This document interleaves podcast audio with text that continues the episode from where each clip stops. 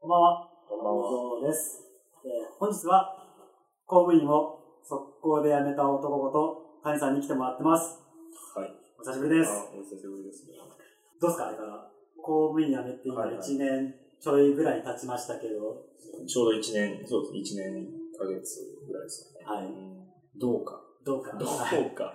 特にお金はなく、えーっまあと、今の方がいいとか、同期の人たちははい3年目なんですね、今年が。ああ、なんで、ちょうど、はい。結構その、えーまあ、部署というか、はい。こうみんな、まあ、面接の時に、私はこういうことがしたくて入りたいんですっていうことをまあ言うわけじゃないですか。はい。で、まあ、結構やっぱ目立ってる人たちっていうのは、あの、その希望の部署に入れた人たちだ。うん。だから多分そこの成績も良くって、うんちゃんと面接でもきちんと喋れてるからこそ、うん自分の行きたい部署に配属をされた。初期の配属がされて、うんそれで、あのやる気満々で頑張っていきますっていうのが3年前。で、 えーそこからあの3年経って、だいたい公務員3年4年経つと移動の時期になる。はい。なんでその、同期の人たちに会う、まあそういう元気な人たちに最近会うたんびに、もう来年どうなるかわかんないみたいな。 今は、自分の希望通りで好きなことをやらせてもらってるけど、変わると、はい。まあ、それに戦々恐々としてるんでそう。結局今がピークなの。まだ連絡は取られてるんですね、同期の方たちと。やっぱりそのアクティブ層の人たちっていうのは、アクティブ層アクティブ層の公務員の人たちっていうのは、はいどんどんこういろんな街のイベントに出てるああ、まあ、公務員全員が死んだ魚の目をしているわけではないんでで。はなく、は本い当に10%もはいないですね。5%ぐらいは、5%もいないか。それ、 3%ぐらいは。完全にマイノリティじゃないですか。そうなんですよ。だからみんなその職場では結構ね、あのいろんな大変な作業をしつつ、大変というかまあ基本的には事務作業なんでんをやって、本当にこんなことでいいんだろうかっていうのを思いながらやってて、で、そういう社外の場という か、職場外のそういういろんなイベントとか、はいなんか社会人チームを作ってなんかのプロジェクトをやるとか、はいそういう交流会だとかっていうのにいろいろ顔を出して、なんとかこう自我を保ってるみたいなところ。その交流会云々っていうのは、本職とは関係ないやつ。積自分で積極的に、自発的にやってる。そうですね、はい。まあ例えばその東京だったら読書会とかはい。いうのも、あれああいうのも一つだし、はい。あるいは何かのこうセミナーだったうんり、外部のセミナーだったりとか、あるいはそういうプロモのとか、はい。あなんかアイデアソンみたいなものだったりとか、そういうものに参加をしてたりって感じですね。地方のセミナーとかって何やるんですか地方のセミナーは、まあまあいいろいろですけど、最近あるのは、結構あの経営経済団体ってなんですか、はい企業さんなんかが、例えばあのデザイン、あのはいみんなでこうデザインのこう必要性があるよねみたいな。自分たちの会社も扱ってる人、印刷物で扱ってるとか、あるいはデザインを抱えてるとか、あるいはウェブのなんかシステムを作ってるとかっていうところがみんなでチームを組んで、はい。えーその東京からお偉い方を呼んできて、お偉い方、はあー呼んできて、ちょっと最近の東京の潮流はこうですよっていうのを聞いて、 はーみたい。いあ、ちょっと、当ポッドキャストのな。はい。シャープ7か8か忘れちゃいましたけど、あのデザインの回はっていうのがあるんで、はぜひそれをい。あ、聞いていただければと、ぜひ、はい。ヒントになるものもあるかもしれませんし、はい。はい。皆さんぜひお聞きください。はい。っていう感じです。でも最近の、はい。最近の気になる話題とかあります気になる話ですか、はい。そ そうですね。あの、 はなんかあの、風の噂で、い。ビットコインに手を出したとか出してないとあか、あー、はい、ありましたね。いや、すごいっすよ。何がすごいですかあの、いや、僕はその、全然仕組みとかっていうのはは、いちゃんと理解してるわけではないんですけど、はい。あくまでもその、投機的な意味で、はい。すごい今、沸騰してるんで、ああ、そうですね。恐ろしいことに今なってますね。よく言うじゃないですか。これから行ってもう遅すぎるとか、まだ間に合うとか、どうですか谷さんの見立て的には。ままだ全然いけると思いますね。投資は自己責任でお願いしま。ですすね。 はいそこはちょっと。なんで、余剰資金でね。よしですね、そうですね。あの、人生を破綻させない程度うに、んそう、あの、失っても勉強代だなぐらい思える程度はいはでい。そうはい。銀行とかそのゆうちょとかにね、はい預けてるとこはろで、特に触れてないみたいなお金があるんだったら、そっちに入れてみても面白いかもしれない。いくつか買われたんですか買いましたね。あちょっとここで言えない感じの感じになってます。結構な額を。結構な、結構な、はい。なって。あ、久々になんか景気のいい話っすね。そうなんですよ。いやー、お金って不思議だなと思って。まあ、あの、まあ、投資され、したことがある方ならわかると思うんですけど、数字がね、単なる数字が増えたり減ったりするんですよね。うん、そうそう。なんか、ちょっと僕らが知ってるお金とは若干違う概念、んでそう数字の上下っていう感じです、ね FX に近い感じね。まあ、その、え完全にじゃあそれだと投機に近いほ感じぼになっちゃうんですほぼ、ほぼ投機。ただまあ、全体としてその、まあ、社会情勢みたいなところ、あとトランプさんが受かったかどうかとか、はいはいあるいは日本がデフォルトしたらどうみたいなはい。話が、まあ、その、既存の法定通貨であるとしたら、はい。仮想通貨、これからどう広まっていくだろうみたいな、全部こう、特色があるんで、ビはいットコインはこうとか、イーサリアムはこうとうんか、そのネムがこうとかっていうのが、全部仕組みがあって、それぞれがこれからどういうあの普及の仕方をしていくだろうとか、どういうか利用の仕方をされていくだろうみたいなことをそ想像したら、まあそう、なくなることはなさそうだなってう、んこれが多分広がっていく一方なんだろうなっていうので、あお金預けてね、みたいな。感じなんで、そこまでこう、まあ、乱高下はするんですけど、全体としてはずっと伸びてるみたいな感じの状態ですね。うんで谷さんの見立てでは、今後もまあどんどんまあ利用者が増えるなり、まあもっと普通の人も使いはい始めるだろうっていうことです。うんただこう紙幣、紙幣というかお金の発行権って、はい。もう権力の中心みたいなところあるじゃないですか。うんだかそうでらすそれを各政府うがん許しちゃうんですか野放しにしちゃうんですかだから自分のいわゆる権力がちょっと弱まるのを意味するわけじゃないですか。うんそれでも広がっていくと思います。そうですね。でももう多分入れざるを得ないっていう感じな、多分システムとしては、その現金を使うっていうことだったりとかにあんまりこう意味がないじゃないですか。うん別にスマホでピッとそこで生産できてしまうと。まあ、まあ、それはまあ電子マネーの話はちょっと話は違うんですけど。まあまあ、あの、非非現金、現金は持たないっていう意味では。確かに東京で暮らしてる間は正直現金ほぼ使わずに生活できるんで、毎日。コスト、その、なんていうか、あれを管理するコストがすごい多分かかってるんだと思うんですよね。その、お札をそう管理したりとか、作ったりとかもそうですし、うんその銀行のやり取りなんかでうんも手数料が必要だったりする。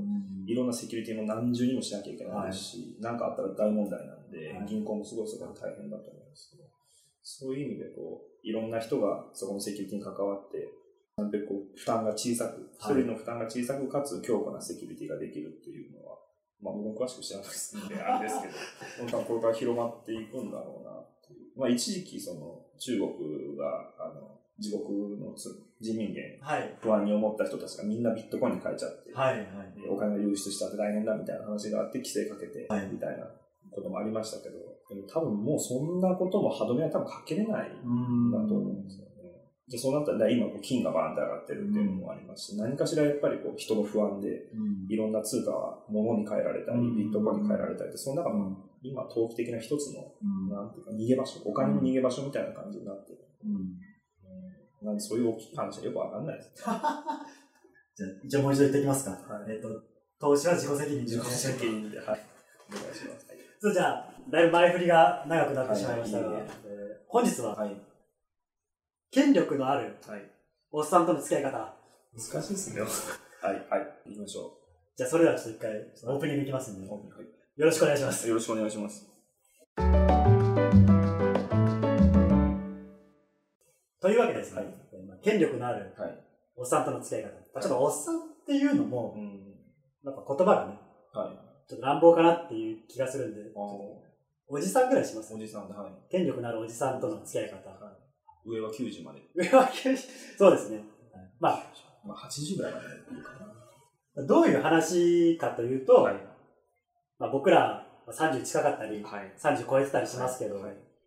まあ、世間的に見たらどうかわかんないですけど、うんまあ、30前後になったところで、はい。まあ、上には上がいるし、そうですね。まあ、例えば政治の世界に行けば、、60歳ぐらいになっても、はいまだ政治の世界では新人扱いというか、まだコアッパみたいなはいところがはあるところからも分かるようにい。、はい。まあ男性であろうと女性であろうと、いくつになってもうん。権力のあるおじさんとはい。付き合っていかなきゃいけないと。そうですね。だからまあ割とこの話は普遍的な話にうん。なるはい。のかなと思うんですけど、ですね。でまあ、今谷さんははい。鳥取の方で、そうですね。ほぼはい毎日はい。おじさまたちとそうそうですね。はい。付き合いされてるということで、まあまあまあ、はい。そこら辺のこう、どうやってそのまあ気に入られるなり、はい。まあ、懐に飛び込んでいくなりはい。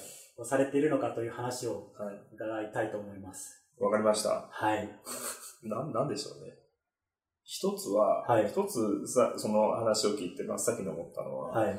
多分そのお、おじさん同行ではなくって、はい。男はどうかって話になっ男性論て、。すごい最近感じるんですけど、はい。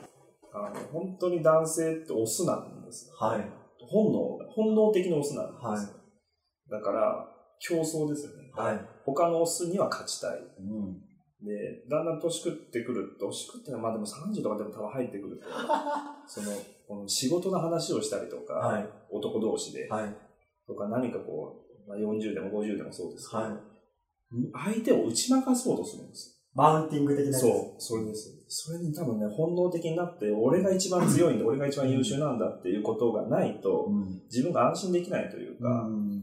そこをなんかもうね、本能的に求めてしまうっていうところがあると思って、それは別に女性によく見られたいとか、うんそういう結果の話ではなくて、うん衝動として男に打ち勝ちたい、うん男の中で一番でありたいみたいな、他の男に勝ちたい。そうです。それがあるんじゃないかなと思って、んなので、そのさっきの、うんまあ、おじさんたち、はい有力者のおじさんたちって話になると、結局対立しちゃうのってそこは脅かされる、うんそれを脅かしてしまった時うに、んあの、反発が来るんですよ。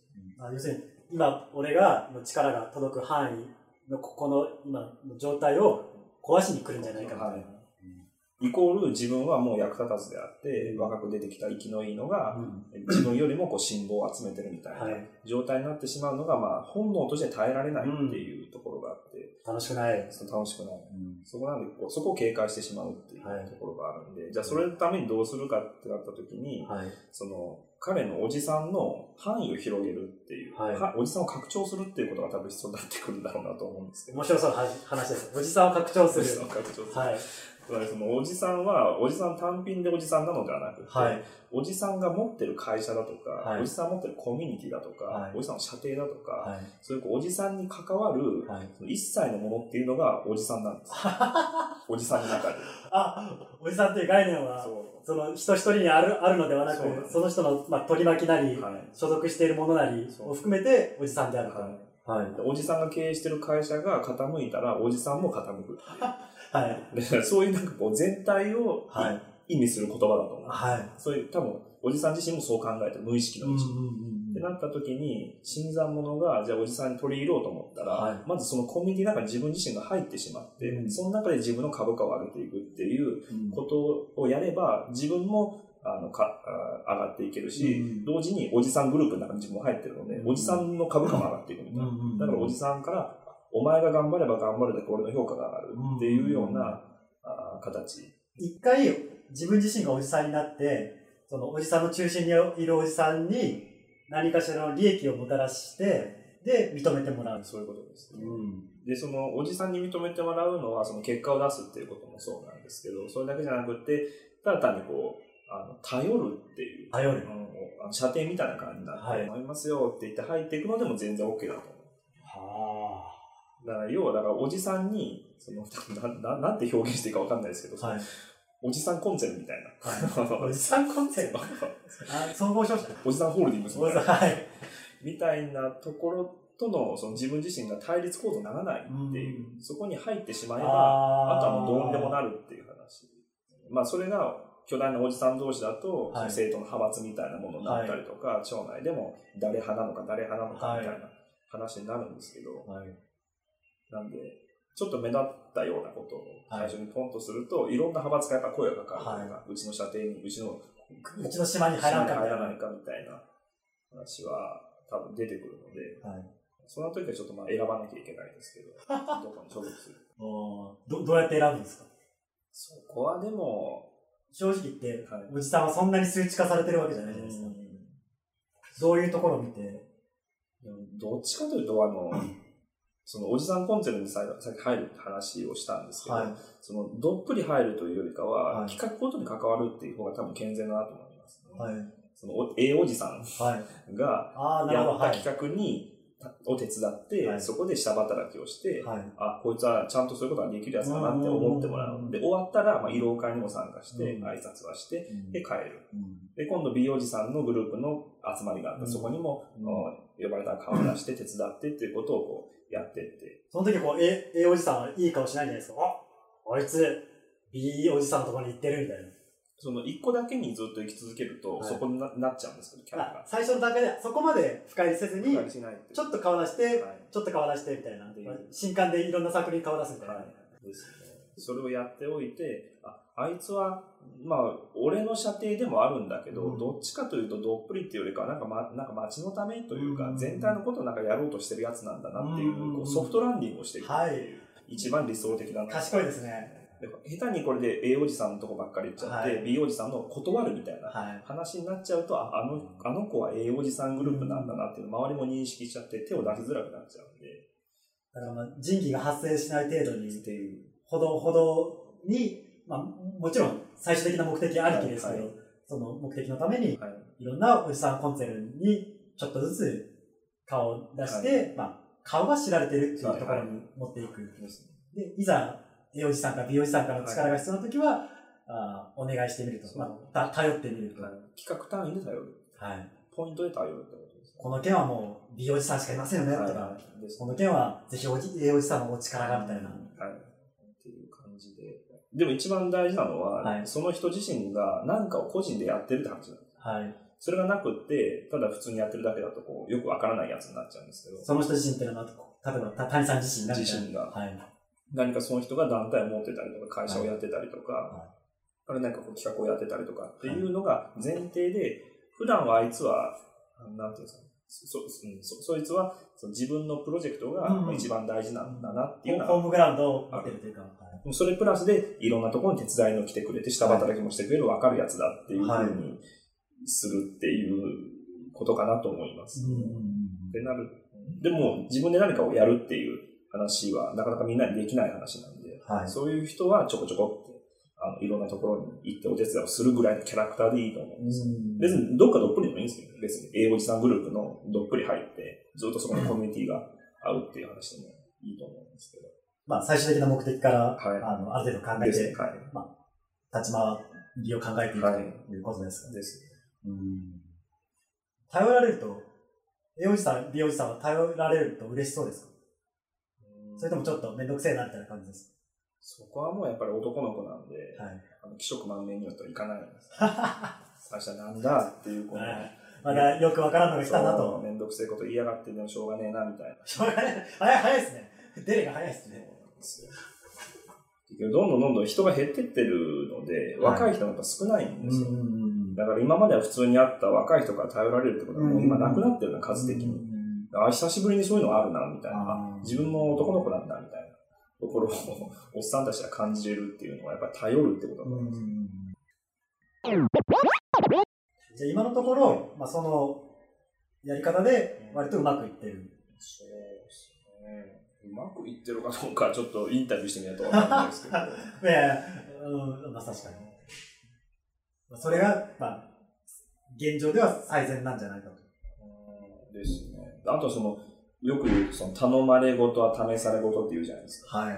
か。あれ、まさにあれだと思います。なんかやっぱり、そうやってやってると、たまるんですかうん、いや本当些細なことから、はい。例えばじゃあ、あの、ここの部屋の片付けしといて、はいはいその飲み会の準備でもしといて、はいはい。このちっちゃい頃から、これ誰々さんにことづけ、あの、はいあの連絡しといてとか、はもありますし、例えば、ちょっとじゃあちっちゃいイベントの、じゃあ仕切りやってみるかみたいな話だったりとか、そういうのはやっぱりちょこちょこね、うんうんうん。全部やっぱ一人でできないので、若い労働力が出てきたら、じゃあそれは任せたくなるので、うんそういう時に、ちゃんとやる。うんちゃんとやって、ちゃんと相談するっていううんこと。別に、普通にスッとできちゃいそうなことでも、うんこれでいいですかってちゃんとこう確認を取ると、報告連絡相談。をすると、あ、自分もちゃんと耐えられてんだな、ちゃんとこいつ、あの、俺と連絡取ってくれるな、み たいな。そうするとすごいあざといやつみいたいやな。いやいや、いや、なんか、丁寧にコミュニケーションするというか。あ、そうそうですね。ちゃんとそこをやるっていう。コミュニケーションって結構よ余計なし、余計なって言っちゃいけないですけど、余計な一言が大事だったりするじゃはないいはでいすか。はい。そこですよね。うんあとは、その東京、田舎ならではなのかわかんないですけど、はい。会うことも重要性なんですよね。ああ。家に行く。ピンポンってはい。家に行って、いませんかって言ったらいないんですよ。はいどっか出てるんで。だはいからそれでいいんですよ。あ、ここの間行ったらみたいな話をする。だし、あの、奥さんとか、あの子供さん出てきて、あ、そうですか、わかりましたって帰る。はいはいな名前だけ名乗って帰る。はいはいはい。誰々さん来とったよみたいな、はいはい家で行ってもらって、もうそんなね、本当にもう、どぶいたせん。完全に。それが大事なの。あの、その若者みたいに、その、メールのやり取りでやったりとか、あれメイメールだ、LINE だ、スカイプだみたいな。うん電話というよりかは、なるべく会って話す。はい。会う回数を増やす。はい。会った時はちゃんとこう、うん質問をする。はい。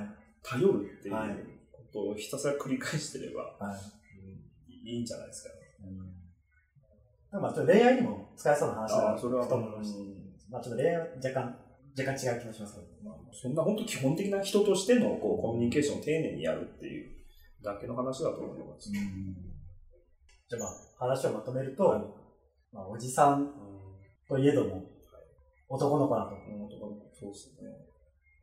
正直その気持ちはわかります。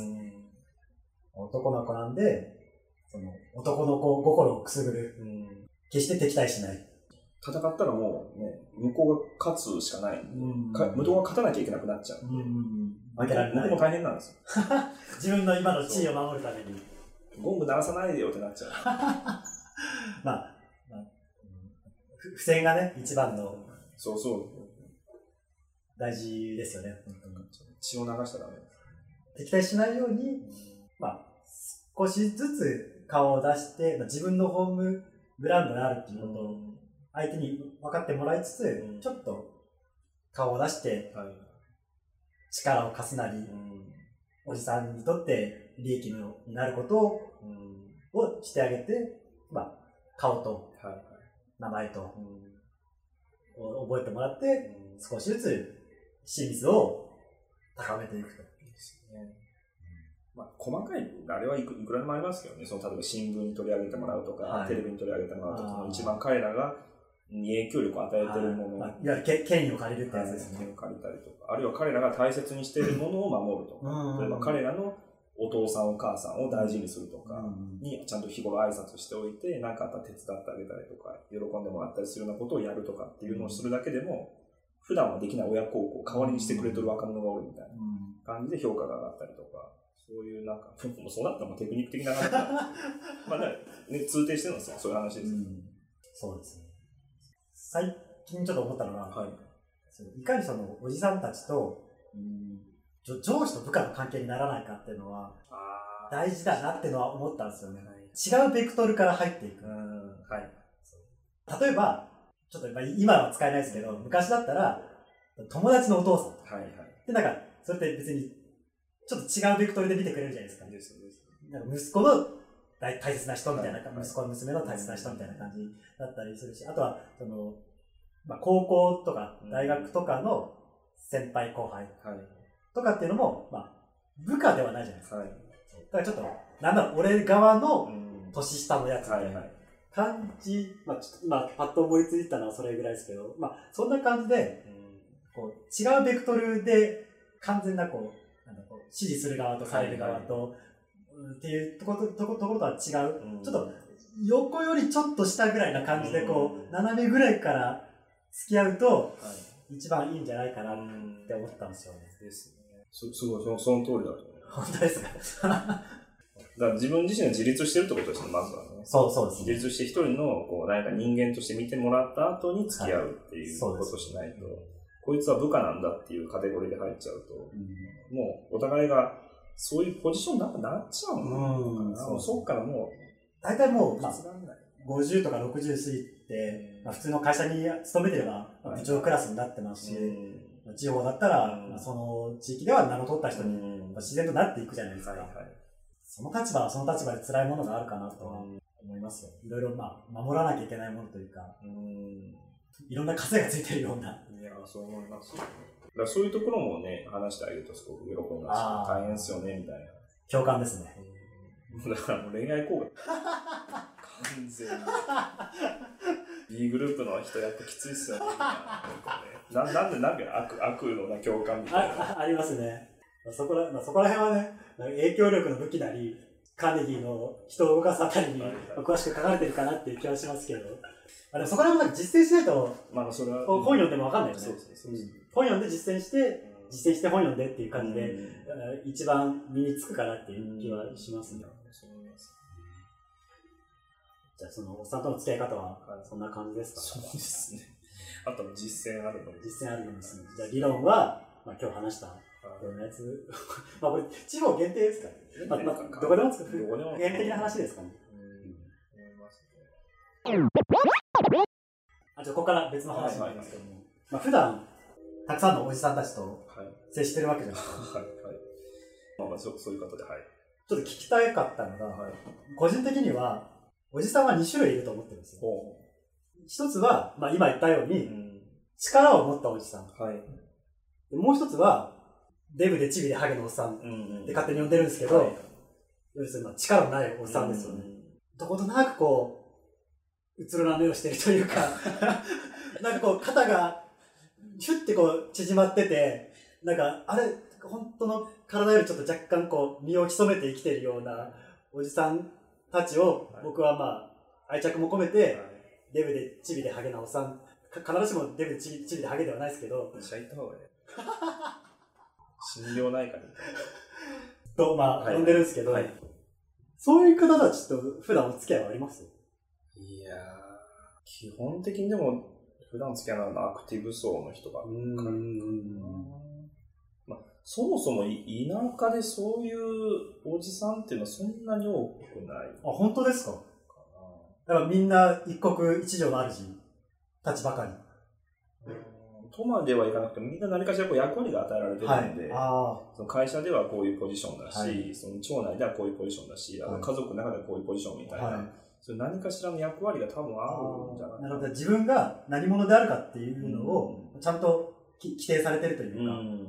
ああ、なるん、ほそういう意味では多分相互とって呼ばれるど。はい。あの、共同の労働というか、はいドブさらいだったりとか、草刈りだったりとかはいっていうのを日にちを決めて、はい各家から1名ずつは絶対出してねみたいな感じでやったりとか、はい不不益労働みたいなとことかも多分それに役立って、あとまあお祭りだ、地元お祭りだったりとか、時になったら絶対一人、まあ人が足りないので、うん役割を持って発表を着たり、作業着を着たりして、そこで役割を果たすっていうのが与えられてるっていうのはもしかしたらそういう効果があるのかもしれなうい。んあ、そうなんですね。なんか、まあ、普段僕が東京に住んでるから、そういう、特に朝の山山手線とかで見かけるんですけども、そういう方たちばかりでは、東京でも多いですよね。やっぱ多いと思いますもうだって、毎回来るたびにこの負のオーラがやばいなと思って、本当にみんなこれしかないって思い込んでるなっていう。あのちょっと辛いですけど、でもね、さすがに全員は救えないので、ん。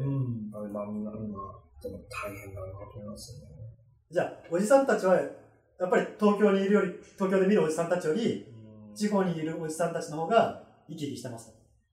思います。さっきのその、あはの競争っていう話なんで、だから競争に負けちゃうんですい。よ。はい、そう多くそうでのすおね。じさんたちは。はいそれってもう自分が許せなくなっちゃうと思うんですよ、で、もう自我が保てなくなるというか、、はいう負け組のレッテルをはい貼られてしまう、はいで、自分もそう思ってしまう。でうも、んそう思いたくないけど、うんでもそうなのかなってなって、そのなんかせめぎ合いがあって、うんなんか世界がいろいろこう動いて、俺乗り遅れちゃうかもしれないし、パソコンもうまく使えないし、仮想コンって何みたいな、なんかわからないけど、そういう、こう、むちゃむちゃっていう、、はいろんな心配とか不安とかっていうのが多分あるんだろうなと思って。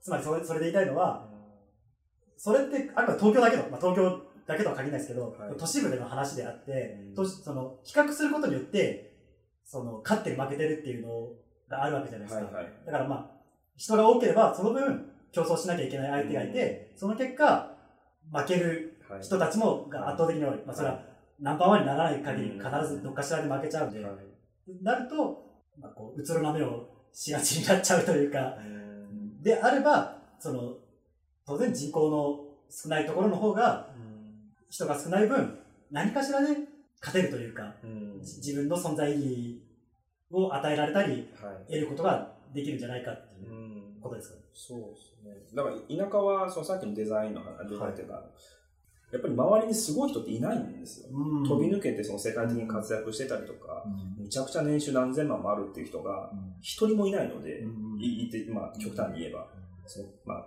私たちの視界の中にはい。いないっていうことは、自分って悪くないなってなるんですよ。ああ、そうですね。普段そういう人たちに触れてたら、自分って全然ダメだな、比べて全然ダメだなってなるのは、あのそういう人たちっていうのは、まあ、テレビの中の世界だよね、うんまあ、新聞に載る人たちだよねうんっていうような、一つのこう諦めといううか、ん住み分けができるんで、だから自分のプライドは傷つかない。うん僕の日常、私の日常には関係ない。関係ないんですよ。あれはおとぎ話っていう話になっちゃうので、そういう意味で自分がダメだ、うん。すごくあのどうしようもない、役立たずだとか、っていうようなことをかにを考えない無知。うん。無知だから幸せみたいうんなところはあるなと思います。じゃあもし、仮に僕が、あと数年して、デブでチビでハゲのおっさんになった場合は、地方に行った方がいいんですか絶対そう思いますね。うんまあ、何を幸せとするかの話です、はい。けど、ガンガンその、本当ノーベル賞あら、ね、争うみたいな話だったら多分こっちの方がいいのかもしれないですけど、そうじゃないよねって話になるんであったら、うん、もうちょっとこまあ要するに、まあ、た他者商人だとか、う、とは思うんですよね要するに自分が人角の、東京にいる限りだと、うん人角の人物になれないわけじゃないですか。はい、はでそうなるとこう、人角にならない限り認められないい。。うんななるのがやっぱ辛いんじゃないかなとは思うんですよ。うんそこのハードルが上がりすぎてるんですよね。と思います。まあ、言っちゃえばまあ、日本トップクラスなり、そう世界トップクラスの人たちと戦わなきゃいけないっってていいううののは、は、ほぼほぼ勝ち目がないうん勝負だと思うんで、はい最初からやんない方がいいかなとは 思いますけど。どうしてもやっぱ気になるんですよね、違う違う違う。いや、頑張れできんのかなと思いつつ、いや、でも無理だよなと思いつつみたいな。無理ってことは自分がダメなやつってことなのかなみたいなのを。うんそれはもう自信の芽生えようがないですね。それそんな自信なかったらまあ、ね、当然、モテにくくなっちゃいますし。そう。そう。全然悪くないのに、うん勝手に自分で自信を落としてるみたいな。そんなみんな3時間睡眠とかできないですよ。できないし、なんかああいう、こうね、MBA とかも取れないですし、ね、海外とかバンバン行くみたいなのないじゃないですか、そうそう。まあ、日常で考えればそうですね。でもそこがなんかね、都会の人は多分まいるんですよ、視あ、界まあまあ、いいる。ちょこちょこ。それが田舎に比べて圧倒的に多いので割合が。はい。なんかあんまりこう不健全だなといううか、んそういう、ねわまあ、いい意味か悪い意味かわかんないですけどうん、あんまり精神衛生上は良くないだろうなと。じゃあ東京で自信を失うくらいだったら、地方に行ってみるっていうのも、検討の余地があるんじゃないかな。そういうの幸せになると思いますけどね。可愛い子だとそうじゃないですか。ほもう、まあ、前から言ってるかもしれないですけど、その村一番の う。はいはい。可愛い子が東京に 出て、ざ残酷な話しますよ、本もうで、なんか AKB の下っ端みたいなさ なってたら泣きたくなるじゃない当でに。すか。そうですね。地元にいりゃいいのにみたいな。したらもう絶対周りからも可愛い可愛いって言われて、すごいいい感じのね、男性とくっついて、はいい、い感じの幸せな感じにできるのに、なんでこの戦場に出てきてしまったんだみたいな。出たら負けるってみたい村一番の美人は、まあ、昔から谷さんがおっしゃってるのなは、。地下アイドルになるぐらいだったら、地方のアイドルになると。いやそこはもう一貫して申し上げてる次第ですね。もしこれを聞いてる地下アイドルの方がいれば、あなたが人から承認されるのは、そこではなく、うん地方であると。絶対そう思いますね。いやもうザルですよ。ざる本当に。どういうことですかいや、だからそもそも若い女性いないですから、ね。あだから一人いるだけではいすごい重宝がられるし、うんい、ろんなとこから引き合いもあるし、移例えばじゃあアイ、最近移住してきたアイドルの人がいて、住してきたアイドルはい。そのまあ町おこしアイドルみたいな感じになって、まあ、そこは人口1万ちょっと上の人なんですけど、アイドルっていう存在がないので、あーもともとゼロなんですよ。はいその枠すらなかったところに、私アイドルですって入っただけで、みんなが、あこの人アイドルなんだっていうふうに認識して独り勝ちなんですよ。パイオニアになったら一人勝ちですね。だからそんでその人が、あれですあのそのある町には一人いるだけ、い。はい。だから他の町に行けばいないんですうんよ、ゼロゼロゼロゼロ、うだんからどっかに移住して、そうですって言ったら、もう、ね、こっちとは比にならないぐらいのファンができるわけです。まあ自動的にまあ一番近くのファンができるわけですよね。でそうなったらいろんなイベントにも呼ばれるし、ライバルがいないので、うん他も声かけようがないんですよ。うんだだからアイドルといえばあの人だよねってなって呼ばれて、より多く何万人っていう人の前で歌ったり踊れたりってことができるっていう。こっちで勝負してたらね、結果的にゴールから遠くなっちゃうっていう、そのなんかジレンマがね。東京で貸したいとかニューヨークで貸したいって思っちゃうんじゃないですかね。まあ、ちょっと勝負して、あんまり目が出なさそうだったら、できれば早いうちにうん、検討してもいいかなっていう気がします。いや、全然ですね。33でもいけます。なんかタラレバ娘でもそんな話ありましたね。 あ、そう、あありました。ありまそう、しなたんかあの、なんかさ、要するに主人公たち30過ぎてるじゃないですか。うんで、田舎の方に行ったら、あー姉ちゃんたち若いね、みたいな。 はいはいはいああれです、あれです、本当に。本当 に。いや東京にいると若いって言われないけど、そこに行くと若いって言われるみたいな。まあ、もしかしたらそれが幸せの近道なのかもしれないっていうことですよね。思いますね。で、マーケティングとかって、こっちだったら腐ることでね、そうですしねてる人いますけど、マーケティングうまい人は腐る方がいますね。全然いないですからね、向こう。マーケティングできる人って誰がおるみたいな話になって、いやー思いつか んなしょうがない、じゃあ Google で調べてみるか、みたいな、そんなレベルなんで、もう引く手超余っただ。デザイナーとかもね、はさっきね、そういう話がありましたけど、本当に、この間もその話が出てて、はい。県の東部で、はい。まあ、フリーというか、その、はい。雇われデザイナーはまた別なんですよ。はい。作業するだけで、はい本当にだから、あの上の人が仕事を取ってきて、はいスーパーのチラシを作ってるとか、はパチンコ屋の求人を作ってるみたいな、そういうデ,、デザイナーさんじゃなくて、はい。あの自分であのお客、クライアントと話をして、はい糸を汲み取って、ものを作るっていうような、うんその本当の意味のデザイナーさんっていうのが、どれぐらいおるかなみたいなうん話になった時に、鳥取県東部うんに限って言ったら、2人みたいな。3人おるかなみたいな。余裕で勝てるじゃないですか。いいですよ。まあ、ざっくりまあ、鳥取をまあ60万だとしたらまあ30万。 はい。さそそうこ30番の市場が。 30万の市場があるのに3人しか受け入れる人いない。でも本当そんなレベルなんで、だからその3人の人たちに仕事が躊躇するんですよ。はいはいはい。売れっ子に。売れっ子になれちゃう。でそれで食っていける、要は。は1件もしかしたらすごい安くていは1万円かもしれないし5万円かもしれないんですけど、でもある程度大きい仕事だったら10万とか20万とかって入ってくるんで、1件2件こなしたら全然暮らしていけちゃうっていう。まあ、言っちゃえば自分から仕事、仕事を取りに行かなくても、まあ、ある程度、その、続けていれば、自動的にまたお願いしますみたいな感じで仕事が入ってくるってことですよね。そうです。もう超余裕だと思う。なんでみんな東京にいるんだろうなと。なんでみんな東京にいるんですかまあまあ東京は便利だしね、 コミュニティもすでにありますし、はい。まあいろいろまあ他の理由があるからなと思うんですけど、こと仕事だけに限る仕事とか、あるいは幸福度とか、はい。あるいはこう自己肯定感とか、はいはいちゃんとその承認とかって話でいくんであれば、確実に田舎に行った方がいいわけです。僕がホームページ作るぐらいですから、 相当っすよ。あ、すごいのできたね。で、セフゼロも無料、無料ソフトですよ。これドラッグドロップ ですよ。え、そんなのあったんだ、みたいな。いやー、でもこうやってそうやって人に必要とされるっていうのは大事なことですよね。そう本当に。それでポンってお金が出ちゃったりとか、うんうんそれであの子はなんかパソコンができる子らしいぞ、みたいな。絶対そっちです。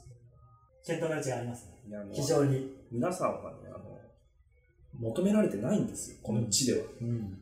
あなたが、あなたを求め、頭あなたが求められる場所に行きましょう。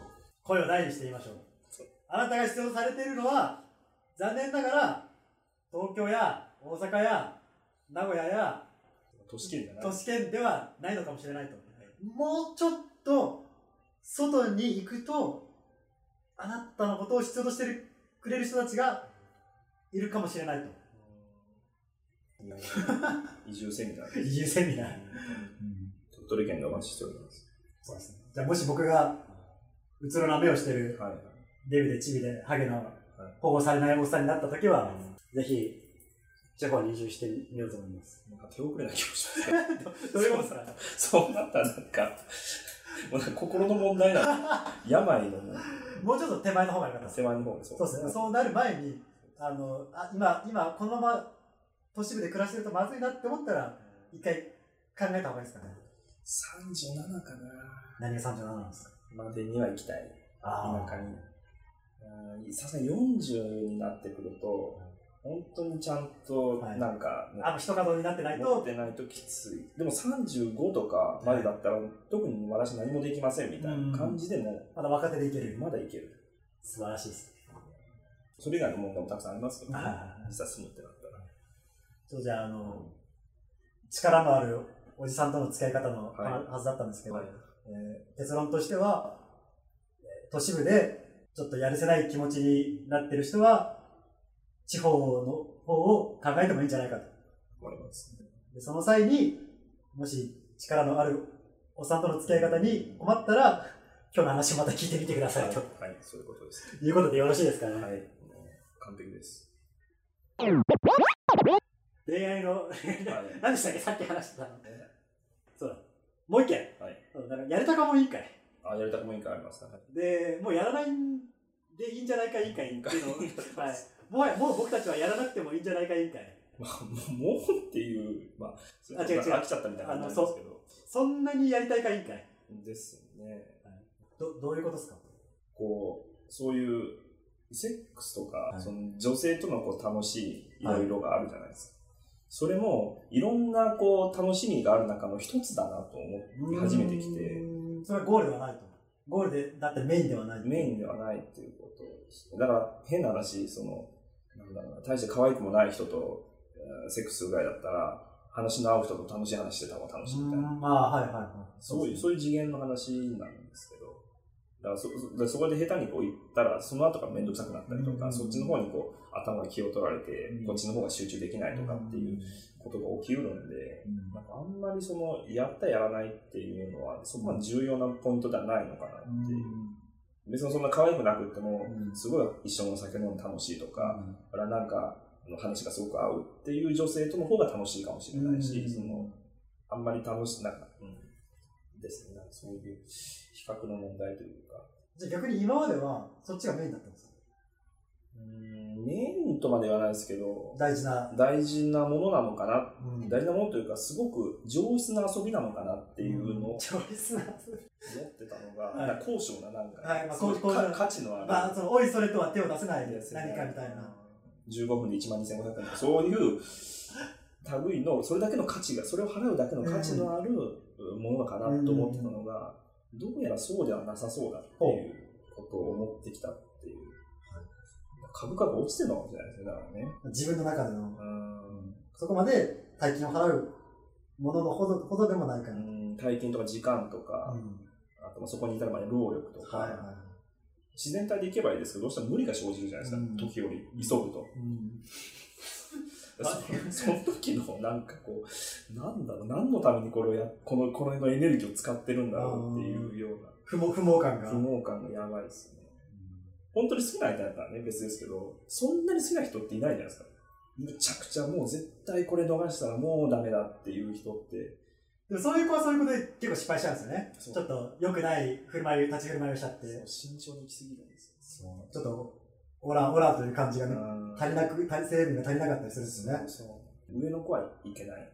そう考えるとなんかよくできてるなとは思いますけどね。あその社会の社会というか、確かあにの確かに。だ男女の関係性というか、うんだからまあ、それで自動的にスクリーニングされるというか、はいあのうまい具合にこう全員が一極集中しないようにしてるわけじゃないですか、うんですねそうなんかあこの子は無理だなっうんて思う子にはいかないし、はいでもちょっと無理しちゃうことはうまくできないようになってるし、はいはいはいうまくできてるなって気がしますね非常に、うん確かに。どうですか、その辺は。どうどういうことですかその労力に見合うものですかこう労行為は。行為はまあでもちょっとスピリチュアルな話になるかもしれないですけどあんまり好きじゃない子してうもん心が現れないというか、っうんていうのはあるかなと思うんですよね、うだから確かにさっき言ってたようにんそれだったら話が合う、うんまあ、友達とかでもいいと思う、話してる方が楽しいかなうんでそう考えると、まあ、価値観なり共通体験なりうん話題を共有できるっていうことが、いかに尊いことかうんですねですね。どうですか普段そんな話題の合う子いますそうだな。話題が合うなっていうことは何なんだろうっていうのを考えたときに、はい、はいそので同じものを見てどう感じるかっていうところじゃないですか。まあ、そこは別に一致しなくてもいいと思うんですよねうんはそれよりもなんかこうそもそもその同じものを見たいと思うかどうかいはいはい。見た結果の意見が僕は違くても別にいいと思ってるんですけどそのそもそもそれを見たいと思ううんっていうところそれに価値があると思ってるかうんあそれもそうですね。それともう一つはその、まあ、このあのララジオというかなんか、はいポッドキャストもそうかもしれないですけど、聞いた時に意見が出るかどうかっていう話だと思うんですよ、多う分ん今もね。同じものを見て意見が違ってても、まず意見が出ないと話にならないので、そこでこう何かこう感じるというか、うん同じ場所にいて、その人は何か別のことに気づいた。うんうんうん別のことを見ていたっていう、その視点が面白いんだって、そうですね。そこがある人でっていうことだと思う。もちろんその、じゃあ、ああそこのお店行ってみようかとか、はあの、なんか展示会みたいに行ってみようかっていうのは、初期のその、はい動機というか、はい興味関心みたいなところももちろん大事なんですけど、はい。行ったところで、まあ、それはどうにでもなるんで、別に何でも一緒なんで、気づく人はどこに行っても何かしら気づくし、気づかない人はどこに行っても、あ、なんか、うん、なんかよくわかんなかったね、とかっちゃうっていう。学び行ったよぐらいうな。ん。そこでしょうね。うんそこがある人っていうのは面白い人。どうですかそういう人は日常にいますうん。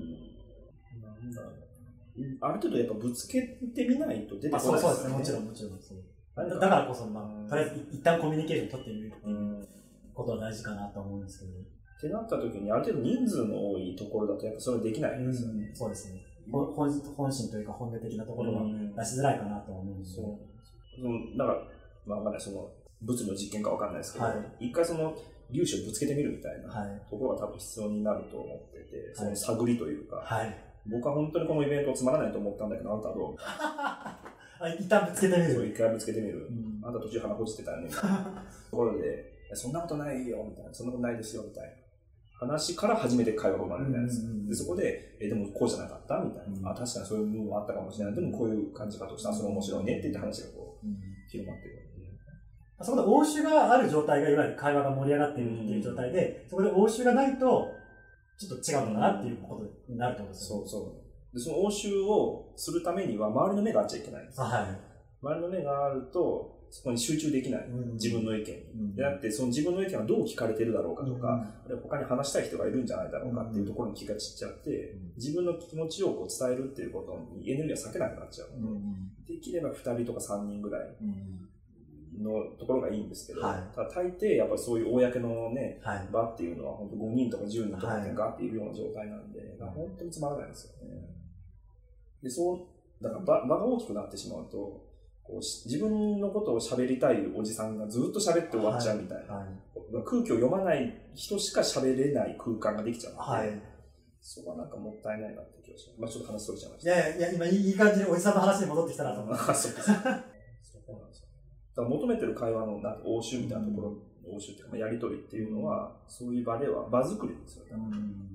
そういうある程度の条件が整わないと生まれてこない楽しい会話。うんあ、結構いい時間になっちゃいました。本日のまとめを改めてお願いします。まとめ。そうですね。 まあ、そんな別に人に言えるようなあれはないですけど。いやいや、まあ、弱い、ね、何十年の結論じゃないですか、とりあえずそうは。ですね。だからまあ、丁寧に、はい人付き合いは丁寧にやりたいですね。はい。あとはまあ、田舎、田舎というかね、自分が必要としてもらえるところっていうところに行った方がいいっていうことと、あとは目標になんかたどり着くための手段は他にもあるっていう。うんうんうんこっちでいきなり1位を目指すんじゃなくて、うんまずは鳥取県代表になってから全国大会に行くみたいな。うんうんうんこっちだとまずね、東京大会に負けちゃうんで、予選で。うっていうところはもうちょっとこう柔軟に考ん。えて利用した方がいいかなカンボジア代表になった方がいいかあれ、ひろしさんそうですね。まあ、とかく、こう、一回こう自分の生活なり日常なりを俯瞰してみないと、な視野が狭くなりがちになっちゃうと思うんですよね。で、視野が狭いってことはなんか、自分の、まあ、目標なり何なりを考えるときに、これしかないって思い込んじゃう。はい、でで特にこう負けが込んでるうと、んホームランを打たなきゃいけないっはいてはい思っちゃうんですよいね。ますねただやっぱりホームランを打つのはなかなか難しい。はいはいだったら、一回それを、まあ、違う方法、なんか野球じゃないかもしれないとか、うん東京じゃないかもしれないっていうのを一回考えた方がいいんじゃないかなと。難しいですけどねどうなんだろうまあ、ここ、視野が狭くなってる状況だと、はやいっぱね、視野が狭くななってる状況でもっと広い視野を持てっていうことほど不毛なことはないと思うんで、で環境を変えるってことじゃないんですそうですね付き合う人を変えるとか、はいはいあと住む場所を変えるとかっていうことを多分しないと。お前健一さんですかね。あ、そうそうですかそうそうそうあ仕事を変えるのもそうですし、はい。そういうこう強制的な外部環境というかそうですねっ。ていうのを自分で意識的に変えないと、思考は多分変わらないと思いますね。どう頑張っても。まさかの大前健一さんの言葉で締めることになりましたけど、全然。人が変わるには、3つの方法しかない。はい。住む場所を変える。時間の使い方を変える。付き合ってる人を変える。そして一番やっちゃいけないのが、気持ちを新たにすることだ。とおっしゃってました。 申し訳ございません。いいやいやいやいや、なんで謝るんですかやいや、気持ちを新たにね、不倫がバレちゃったみたいな。気持ちを新たにしだ誰だろうケンケンさんですか、それは。 た。いやいやいや。まあちょっと不倫の話も一回テーマとしてやってみたいですけど、ちょっと今日男性論みたいな話だったんで、半分ぐらい。あのね、老人の話をしたいんですよね。はい。老人、この間新聞読んでて、ちょっと話それますけど、はい。その中に、その老人としての役割、はい。老人の役割って何なんだろうみたいな。あ、あいいテーマですね。話があって、昔は、あの、祭、祭、あの、祭祀というかその、うん。えー儀式だっはいたはりいとか、はい。まあ、シャーシャーマンというか。そうそう、うん、いうところだったりとか、あるいはその知識を伝える、伝統文化を伝えるってことだったりとか、あるいは子供のお守りをしたりとか、はい。あるいは何かこう、そういう知恵を知ってて、あるいはこう場の取りまとめ役というか、こういう現場みたいなところだったりとか、最終決裁者とか責任者とかっていう、まあ、いろんな何かしら役割を与えられてた。あったのが、今はもう全部分業になっちゃって、しかも全部 Google で調べたら出てくるっていう、でしかも家も離れてて、子供も離れてる、独居老人になってるってなった時に、で老人の何を敬えばいいんだろうなと思って、はい。はい。今までこう頑張ってこられて、この社会があります、うんこの街がありますっていう、私たちの暮らしが成り立ってますっていうのは、あくまでフィクションなんですよ。うん僕らは想像することしかできなくて、目の前のその個体に対しての敬意っていうのは、そのままでは持てない。うんそう、彼らそうですね頑張ってきたんだろうなって言って初めて敬意を持てるっていうだけの存在今成り下がってるので、だから老人が本当にただのこう社会保障費のこう食い、なんかね、虫金食い虫みたいなもんだと、本当に老害、さっきの有力者の話もそうだと思うんですけど、老害って言われたりとか、うんなんかこうまあ、死に損ないじゃないですか、なんかこうそういうような状態に今なっちゃってるなと思って、だから老人の価値はい。老人の現代における役割っていうのをちょっとこれそろそろなんか再定義しないとなんか無意識のうちに危険ななんかか多多様性の話なのかこの話は、なその、なぜ今考えなきゃいけないかっていうと、うん僕らもいずれ老人にはいはいなるわけですよ。う例んえば僕らがまあ60過ぎて、はい70過ぎて、はいまあ長生きして、うん80とかになった時に、今度はそういう目で見られる対象になるわけですそうよ。なんですよだから今僕らがその老人について考えるってことは、うんすなわち自分たちがどんなうんまあ老人になりたいかとかなるべきかっていうところにもつながってくると思うんですよね。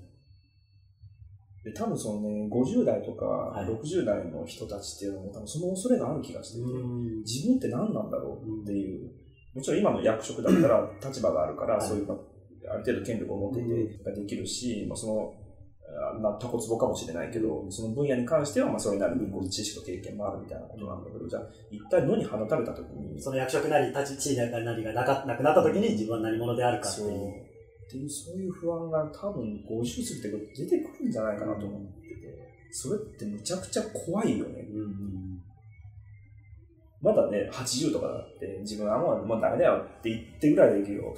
まだプライドもバリバリあるうん50代、60代が、うん俺ってもしかして価値ないみたいな。